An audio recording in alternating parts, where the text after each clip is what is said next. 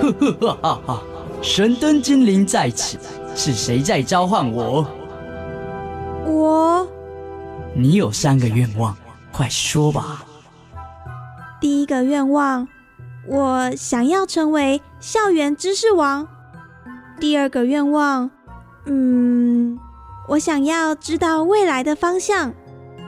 第三个愿望，我想成为明日之星。呵呵哈哈，看来这里不需要我啦，因为因为每周一晚上十一点半，校园 DJ 秀，你想要的全都有。Are you ready? Let's go!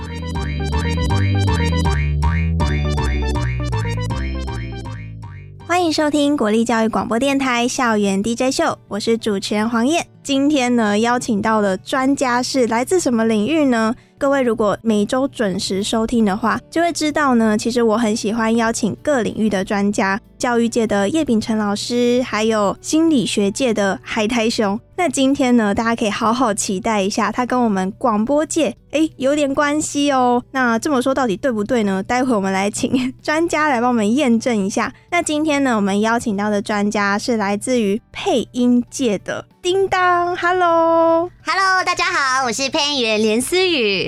你们可能不见得认识我，也不见得看过我，但是你们可能在呃一些动画啦，或是戏剧啊、广告、游戏里面听过我的声音。那刚刚燕燕 也介绍过了，我是一名配音员。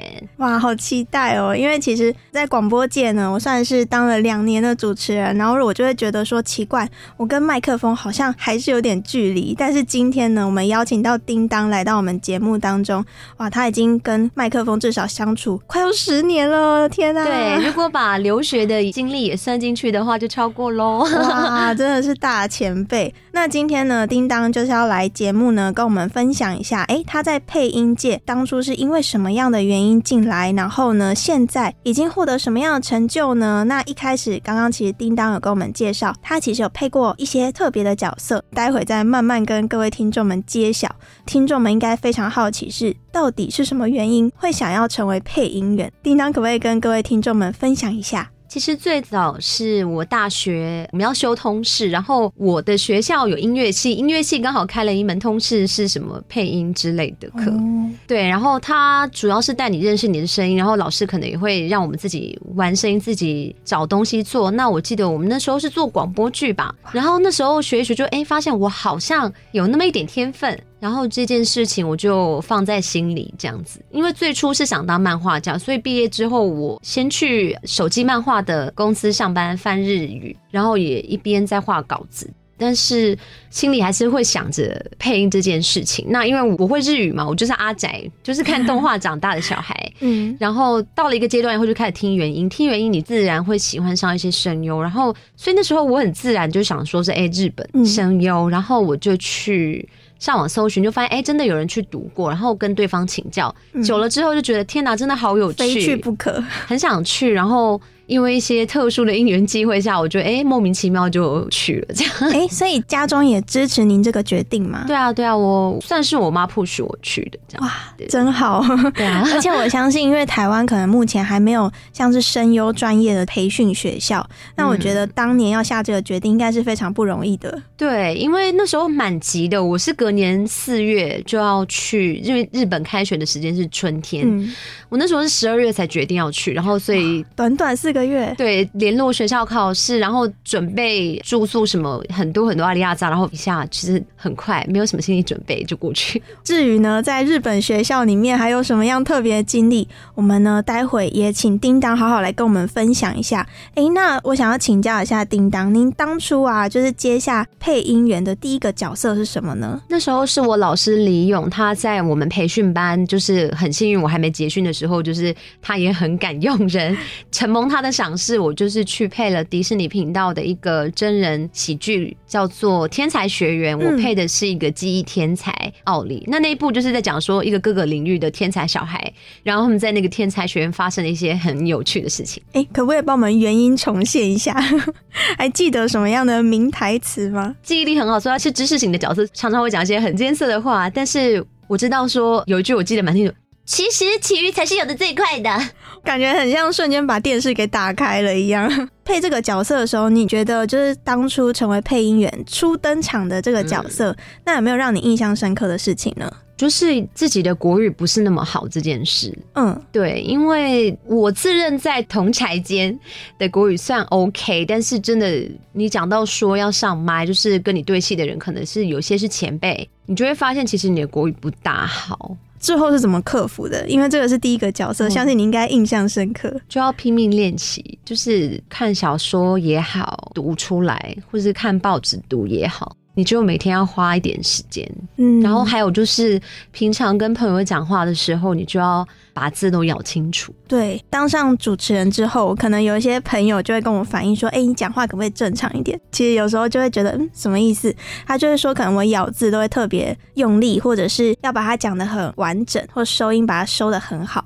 那我其实自己会没有意识到这件事情，会有这样子的感受吗？我觉得真的去做之后，你就会发现把话。讲好听，我觉得是很吸引人的，所以我会很希望，就是其实一般人我不大会要求啦。我觉得现在记者主播要好好加油，这样讲好像有点狂妄了，但我真的觉得，因为那是你的专业啊。自己去看以前八九零年代那些记者主播怎么讲话的，你就会觉得现在记者要好好加油，不然你不能怪人家就是看不起你的专业这样，因为你自己，我觉得你就不把你自己的专业当一回事。对，那说到专业呢，今天就要请叮当来跟我们好好分享一下，哎，配音员的一天是什么样子，为各位听众们大揭秘一下。根据我的想象，就我会觉得，可能配音员走进录音室之后呢，可能就要开始跟声音导演开始讨论说，哎，这个角色我们要怎么样发音？第一关真的是先决定角色的声线、音调这些特征吗？通常这些东西会比较要求会出现在原创的作品上，不然其实因为我们作业流程都很赶，你很难事先知道你自己要录什么角色。作品可以知道啦，有时候甚至不知道剧情是什么。有些东西你还有办法上网找，嗯，但有的东西你根本找不到。又甚至他根本还没有问世，对问世，那你怎么办？其实通常我们都会模仿原因哦，对。所以如果今天是一个日本的动画要开始配音之前，会在桌上会看到一本剧本吗？还是其实事先就可以拿到这份剧本，然后在家里好好揣摩呢？通常是进录音室之后你才拿得到。哎，所以事前是没有机会可以先模拟一下的吗？没有，这真的只有原创才有办法。那这样这个挑战就是，其实对于配音员来讲，他就要马上即兴，然后了解，而且快速的进入这个角色。那要怎么样可以快速入戏呢？快速入戏哦，我觉得这真的是经验呢，真的要靠经验。所以对新人来讲，真的会比较辛苦一点哦。所以当时您融入这些角色，你有做什么样的努力吗？嗯，如果能先看的，我就会先看；但如果不行，我就会。其实大家观影哦，看久了，看戏看久，其实你大概都知道，有时候这个戏会怎么接下去。然后一部戏的角色怎么定调，其实都有一定的准则可以参照，所以我会根据这样的经验去帮角色抓它的特色。嗯，对对对。哎，那我有个好奇的点是，因为像有一些长寿的动漫，譬如说猎人啊，或哆啦 A 梦啊，那他可能配音员他会可能有一代、二代，他就有好几代。那这种配音的准则会因为配音员的改变而改变吗？我觉得很主要的角色应该都还不会变诶，就好像拿那个小夫来说好了，最一开始是刘杰大哥配的，但后来换成世阳哥。那世阳哥其实他那时候在配小夫的时候，他也是照着。就是鹏哥，就是刘杰大哥，我们都叫业界都叫他鹏哥，嗯，都照鹏哥的那个感觉去走哦，对，所以变成说，其实一开始定掉了他决定这个角色接下来的一些基本的原则，对，而且客户也可能也会有要求啦，他可能也不会希望说你太偏离他原本的声线或者表现方式，但蛮多时候有时候也是要看客户他愿不愿意，或是他希望你怎么走。嗯，那会不会有一部分也要就是依照网友的反应呢？因为我记得好像之前像小丸子，就可能一开始的配音跟之后换了配音员，网络上面就有出现，哎，奇怪，那个小丸子声音怎么不太一样了？这个也会纳入考量吗？看客户他重不重视，不然其实定了就是定了。而且最一开始的好像也不是照原因，是呃那位前辈他自己觉得给他这样的声线很好，那也有很棒的效果。所以后面的几代换人也大部分是走那个感觉。刚刚其实有提到说，就剧本是走进录音室之后才拿到的。那呃，根据我的了解，就叮当您其实对于日语是非常精熟的。我会很好奇，是当你拿到那个剧本，会不会发现，譬如说可能会看到一些日本的笑话，那你会直接意识到说，哎，其实这个笑话好像讲出来，并没有办法让台湾的观众去领会。那遇到这种情况，你会怎么办呢？其实这种时候啊，我们很难去动那个脚本。哎，可是你要配音了耶。对，但因为那个东西，有时候我们不见得有那么大的权限可以去跟动，除非录音室有说，就是这个客户他觉得无所谓，不然其实多数我们都是照着本在念，就是稿子上怎么写，除非他很不口语，我们顶多只是把它改了口语。但是你要整个大改动，就像你讲的那些搞笑的梗。就是把日语的梗换成国语的，那真的可能就要看了，而且不见得你短时间能够想到替换的东西。哦，那其实这样子录音的时程，严格说起来，大概譬如说一集动漫都要配多久的时间呢？拿一集半小时的卡通来说，如果所有的人一起录的话，你就要花上四五个小时。当然要看那个动画的难度。就是他话多不多，或者是大家角色会不会常搭话之类的。那如果自己录的话，那根据你的话量，十分钟到半小时都有。所以其实现在会比较倾向于单收，因为单收就真的比较快速。哎，要不要帮各位听众们科普一下单收的意思？单收就是自己录的意思，群收就是一群人一起收，就是很简单啦。单独收跟一群人收。原来如此，好，那其实根据我所知，就是其实叮当你配过相当多的角色，那我有时候看到可能一部剧就有很多个角色都是同一位。配音员所配的，那这种情况之下，那也是属于单收吧？你可能就是呃一次录，比如说录第一个角色，然后录完之后再录第二个角色，是这样子吗？对，但他如果搭话，假设刚好他们两个对到戏，如果他话没有那么搭的话，我们时间来得及，通常会直接换声线来录，不然因为。同一场戏这边来回很花时间，所以可以一起收掉。我觉得很快的变换声线，这样就好。哎，变换的时候不会混淆吗？如果他角色特性没有差很大的话，那当然是没问题。哦，我很好奇的是，我们会在旁边发现一本小本本，然后写上呃，比如说 A 角色是什么样，呃，小孩子的声音，然后 B 角色是中年大叔的声音，会这样子吗？还是说其实脑袋当中就要有一个资料库？通常不会写，都记在脑子里。哇，好厉害哦！也没空写啦，所以它其实已经变成一个直觉反应，嗯，一种移动式的配音库，就现在随 Q 就可以。哎，我要一个中年大叔。对啊，就可以哇，好厉害哦！因为身为一个主持人呢，其实我们可能常常就只有一种声音，然后我就觉得，哎，奇怪，我的声音应该可以更多元啊，有更多的不同的尝试，处处都有学问。那关于配音员的一天，到底还有什么样需要注意的事情呢？我们先稍微休息一下，听听我们校园特派员阿星带来的大奖等你来。那小单元之后呢，我们再请叮当替我们继续分享配音世界的奥秘哦。休息一下，等等回来。大奖等你来！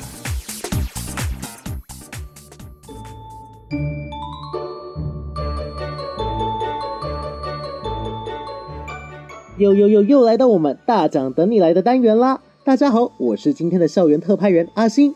想知道本周又有什么好看的大奖等你来把它抱回家吗？那就赶快跟着我的脚步一起来喽！首先，第一个比赛为大家介绍的是由台中市八方国际商城所举办的第五届八方之星歌唱大赛。只要你年满十五岁，对唱歌有兴趣，就可以报名。拥有天籁之音的你，千万不可以错过这个机会。关于比赛的报名时间呢，直到九月二十号额满为止哦。报名的费用一共五百元，其中会附赠餐券一百元。初赛的日期分别是十月三号、十号、十七号与二十四号。每场会有四十位参赛者一同角逐，但是只取前十名晋级复赛。而复赛日期定于十月三十一号，会有四十位参赛者中再挑选出二十名可以参加决赛的人选。最后，也就是最刺激的决赛啦，则是定在十一月七号，当场会宣布名次。第一名会有一名，奖金夺得两万元以及奖杯。接下来的奖金从一万元到一千元不等。另外还会有美声奖十名，鼓励美声继续发展好歌喉。而由主办单位邀请的评审会依据音色、音准、技巧、造型与台风等综合面向作为评分标准，所以不但有丰厚的奖励，也有专业的指导。而且一想到可以在八方夜市的大舞台上展露自己的好歌喉，就觉得好过瘾哦！不要再犹豫了，赶快到八方国际商城 Facebook 粉丝专业私讯报名第五届八方之星歌唱大赛吧。接着为大家介绍的是节电百招，等你出招！节电创意短片征件竞赛。这个比赛的目的呢，是希望大家把自己最酷炫、最厉害的省电小配报，透过一到十分钟的小短片呈现出来。竞赛的组别分为微电影社会组、短影音组和微电影校园组。微电影社会组和短影音组的参赛资格是只要持有中华民国身份证或合法的居留证就可以报名喽。而微电影校园组则是需要持有任何学生身份证明才可以报名哦，请各位务必多加留意。而除了短影片组的竞赛规格是缴交一分钟以内的影片，微电影社会组和微电影校园组都是需要缴交一到十分钟的影片。而需要特别注意的是，所有组别的影片都要放入台湾电力公司的 logo，并且出现的地方都要包含片头跟片尾，同时也要小心不能超时哦。相信各位都跃跃欲试吧，所以也要跟各位分享。比赛报名的日期是从九月十四号开始到十一月十六号为止哦。究竟除了关灯、调整冷气温度，还有什么省电妙招呢？有兴趣的你，欢迎来挑战节电百招，等你出招！节电创意短片征件竞赛。而想知道更多的细节，现在就上台湾电力股份有限公司的官方网站查询吧。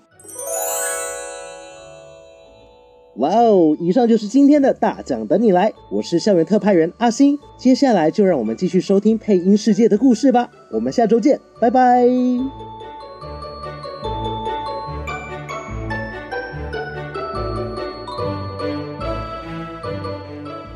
欢迎回到国立教育广播电台校园 DJ 秀，我是主持人黄燕。感谢我们校园特派员阿星带来的大奖等你来。今天的校园 DJ 秀呢，要跟各位介绍的是台湾配音员的幕后世界。那刚刚上半场有提到的是有关于配音员的一天，包含了如何去找出角色的声线，还有特征，以及融入角色的方式。其实我也很好奇，就是诶，那通常那个进到录音室之后，会特别注意什么样的细节呢？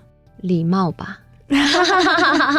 怎么说？你到一个新环境，反正不管遇到谁，你就是很有礼貌的打招呼。没错。对，那在配音的当下，你会看到一个电视就摆在你面前，对，所以我的想象是正确的。就一个荧幕啊，然后你手上就拿着稿子啊，一边看稿子一边看荧幕的嘴巴。那会不会遇到说，譬如说，可能你的中文就是七个字，但讲完之后你发现，哎，嘴巴还在动，那怎么办？通常这个看待的。人他就会把稿子修过了啊。那如果我们因为讲过了，或是讲少了，那就再重来一次啊。看你要放慢语速呢，或是你要加字呢，或是你要减字，就看个人。哎，刚刚叮当有提到一个看待，可不可以也跟听众们说明一下？看待就是把翻译稿修成配音稿的一个过程。通常是新人在做，或是有些领班会做，但目前好像还是新人在做比较多翻译不会帮你翻叹气呀，然后或者是哭啊，他不会翻，所以看待人必须写，而且翻译的人不见得会帮你写时间码，时间码就是他在几分几秒会哭，几分几秒讲这句台词，其实很花时间。半小时的卡通，看翻译的人翻的好不好，翻的好的，你可能两个小时你就看得完了。那翻的不好呢？你可能要花四个小时哇，已经到四倍甚至八倍的时间，其实很花时间，因为台词就短短的一点点，可是那个角色都在动啊。那这种时候把它修的跟能对到嘴型，一直又不变的。那就是看待的工作了哦，所以看待跟配音其实是看待先，然后配音员才会根据看待的人他配的那个，比如说稿子，才可以更准确的入戏。哎，所以叮当本身也有在做看待这个工作有啊，除了看待还有翻译。其实叮当自己本人可以全部都包哎，也没有啦，很累，可以不要包最好。对，因为觉得好像台湾的配音圈就是他比较不会，譬如说可能一个人他。可以单只做配音员就好，他好像还是会去兼做其他的工作内容，是这样吗？没有哎，那些很稳定的前辈，他就是光配音就配不完啦。可能还会有些广告啊，或者是游戏的一些 case。因为我知道叮当本人也是有在做其他类别的配音。对，其实配音员都会配到啊，广告、游戏、广播剧什么的都有啊，都会碰到。那对你来讲，就是配广告、配游戏，然后还有配戏剧这三种配音的方式，会有什么样的差异吗？广告哦，广告就你要跟客户妥善的沟通，因为那都是他的东西，你就是要能很快抓到客户的需求。嗯，游戏就很自由啊，他也不用对嘴，然后你可以，我觉得能玩的空间比较大。那戏剧或是动画，就是那种要对嘴的限制就比较多，而且很容易被比较。对，也是因为其实你可能像刚刚有讲到一代、二代，它就可能会被比较，这个是学问非常多。踏进录音室之前，哎、那我很好奇，通常啦，就是以叮当的观察好了，那配音圈它这样子可能一集配完的薪水大概是多少呢？学生价有学生价啦，那学生价多少我就先不讲，反正你只要知道比呃一般配音员里的钱再少一点点。那通常一集三十分钟的动画，从五百到八百都有，看客户预算，然后还有你资深程度。嗯，对，那游戏的话就是一个小时四五千，日语的话再往上加。嗯，那广告的话就用秒数算，十秒三千吧，我记得三千，然后每加十秒加一千，嗯，然后跨平台又可以再加钱。哇，其实广告最赚了，可是广告就很吃本嗓，你的本身的声音好不好？嗯，对，原来，但是我相信，可能刚成为配音员的时候，应该还没有办法马上就接到这么多的 case。对啊，因为我记得，就是配音员，他好像算是师徒制，呃，师傅领进门的那种感觉。那当初叮当也是从师徒制的这种制度底下，慢慢的真的成为一位配音员嘛？对啊，因为一开始就我刚有提到的李勇老师嘛，还有呃我老师的老师王景平老师，一开始就是待在两位老师那边。录音过程你难免就是会认识就是其他配音员嘛，那就是哎、有些前辈觉得哎、你不错啊什么的，就会帮你推荐给别人啊，或是他会找你啊，就是这样子慢慢的扩散。嗯，对，哦，所以如果要在台湾成为一名配音员的话，就是可能你就要先，比如说进到配音班，然后找到你喜欢的那位老师，拜师学艺。对，而且也蛮看机缘的，因为人家也不见得要带你啦。啊，也是，对对对，所以缘分。除了实力之外，我觉得运气现在蛮重要。我那时候我觉得我还算幸运，就蛮幸运搭到末班车。嗯现在要进这一行真的很难，配音需求真的没有以前那么多，所以新人我真的觉得现在要走这一行的真的蛮辛苦的。嗯，哇，在这个行业里面，男生跟女生他的市场会有差异吗？男生的竞争没有那么激烈，诶，为什么？因为男生通常要留下来比较难嘛，因为社会对于男生的一些会加诸在他们身上的社会责任，或者是来自家庭的压力，就觉得。哦，你是男生，你应该要怎么样子？你的薪水要怎样？你以后才有钱啊，才能娶媳妇儿啊什么的。那女生就可能家里就不会对你有太大的期望，我该这样说吗？就不会要你一定要怎么样养家或干什么，不会把这些责任压到你头上。那所以女生竞争会稍微激烈一点点。哦，所以就是等于女生投入这个市场的比例还是偏高的。对，男生也不是没有，只是说你要撑下来不容易。那你撑下来的话，就我觉得会比较怎么讲，机会会比女生多一点吧，因为男生总是比较物以稀为贵嘛。录到现在，您觉得最大的成就感是什么呢？虽然讲起来有点难过，就是小朋友说：“哎、我听过你的配音哎，我小时候听你配音哎。”又或者是有人跟我说：“哦，你的配音让我很感动，这样子知道我的声音陪伴了某些人的童年。”这样应该是很幸福的吧？对，然后就说，或者说我的声音给他们一些鼓励，就是我配的角色感动他们这样子，因为这也是我其实我当初想当漫画家的一个初衷啦，因为我看漫画就是有获得一些感动，所以我也会希望就是说我把感动带给别人，即便我现在不是画漫画，但是我做配音员一样可以达到这件事情。嗯，对那你有曾经面临到卡关吗？譬如说，可能一个角色就琢磨了很久，然后都配不出来。这种的话，我觉得真人戏剧会比较多吧，因为真人真的比较难，要到卡关，我觉得比较像是技术上的问题。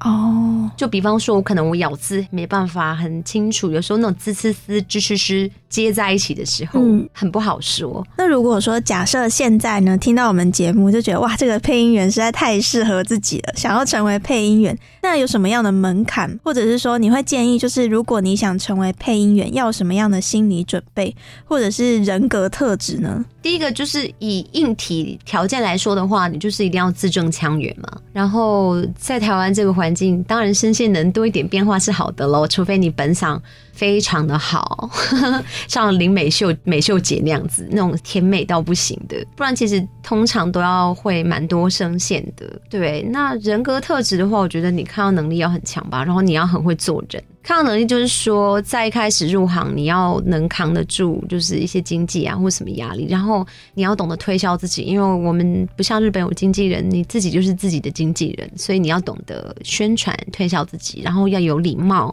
就是有很多美美嘎嘎的事情，就好像有时候你又要跟客户谈酬劳，叠对叠，这就很多，我觉得很需要社会经验的一个职业吧。哦，可是今天如果他是一个就是配音界的菜鸟，那他要怎么样接到 case 呢？会有什么样专属的管道吗？还是说他可能要加入什么样的组织会比较方便？我觉得就是你一定要找配音班，可是每个配音班的特色又不大一样，所以你要自己多做功课，因为我。对于每个人，他们我不了解，适合每个人的地方不一样。他可能搞不好适合走广告，然后即便是戏剧圈，每个老师的风格，或者是他们那边录音室会接到的 case 的类型也不大一样。所以其实大家可以去多做功课，但不变的是呢，就是你基本功一定要好了。所以请拿出报纸或拿出小说，好好的练你的国语，因为日本也是哟。我在日本念阿伊维欧，不知道念了多久，因为你咬字不清楚，就绝对不能上麦了。一般人我觉得算了，我不会听到一般人讲不标准的国语，我不会觉得怎么样。但是如果你的职业是需要牵涉到这些，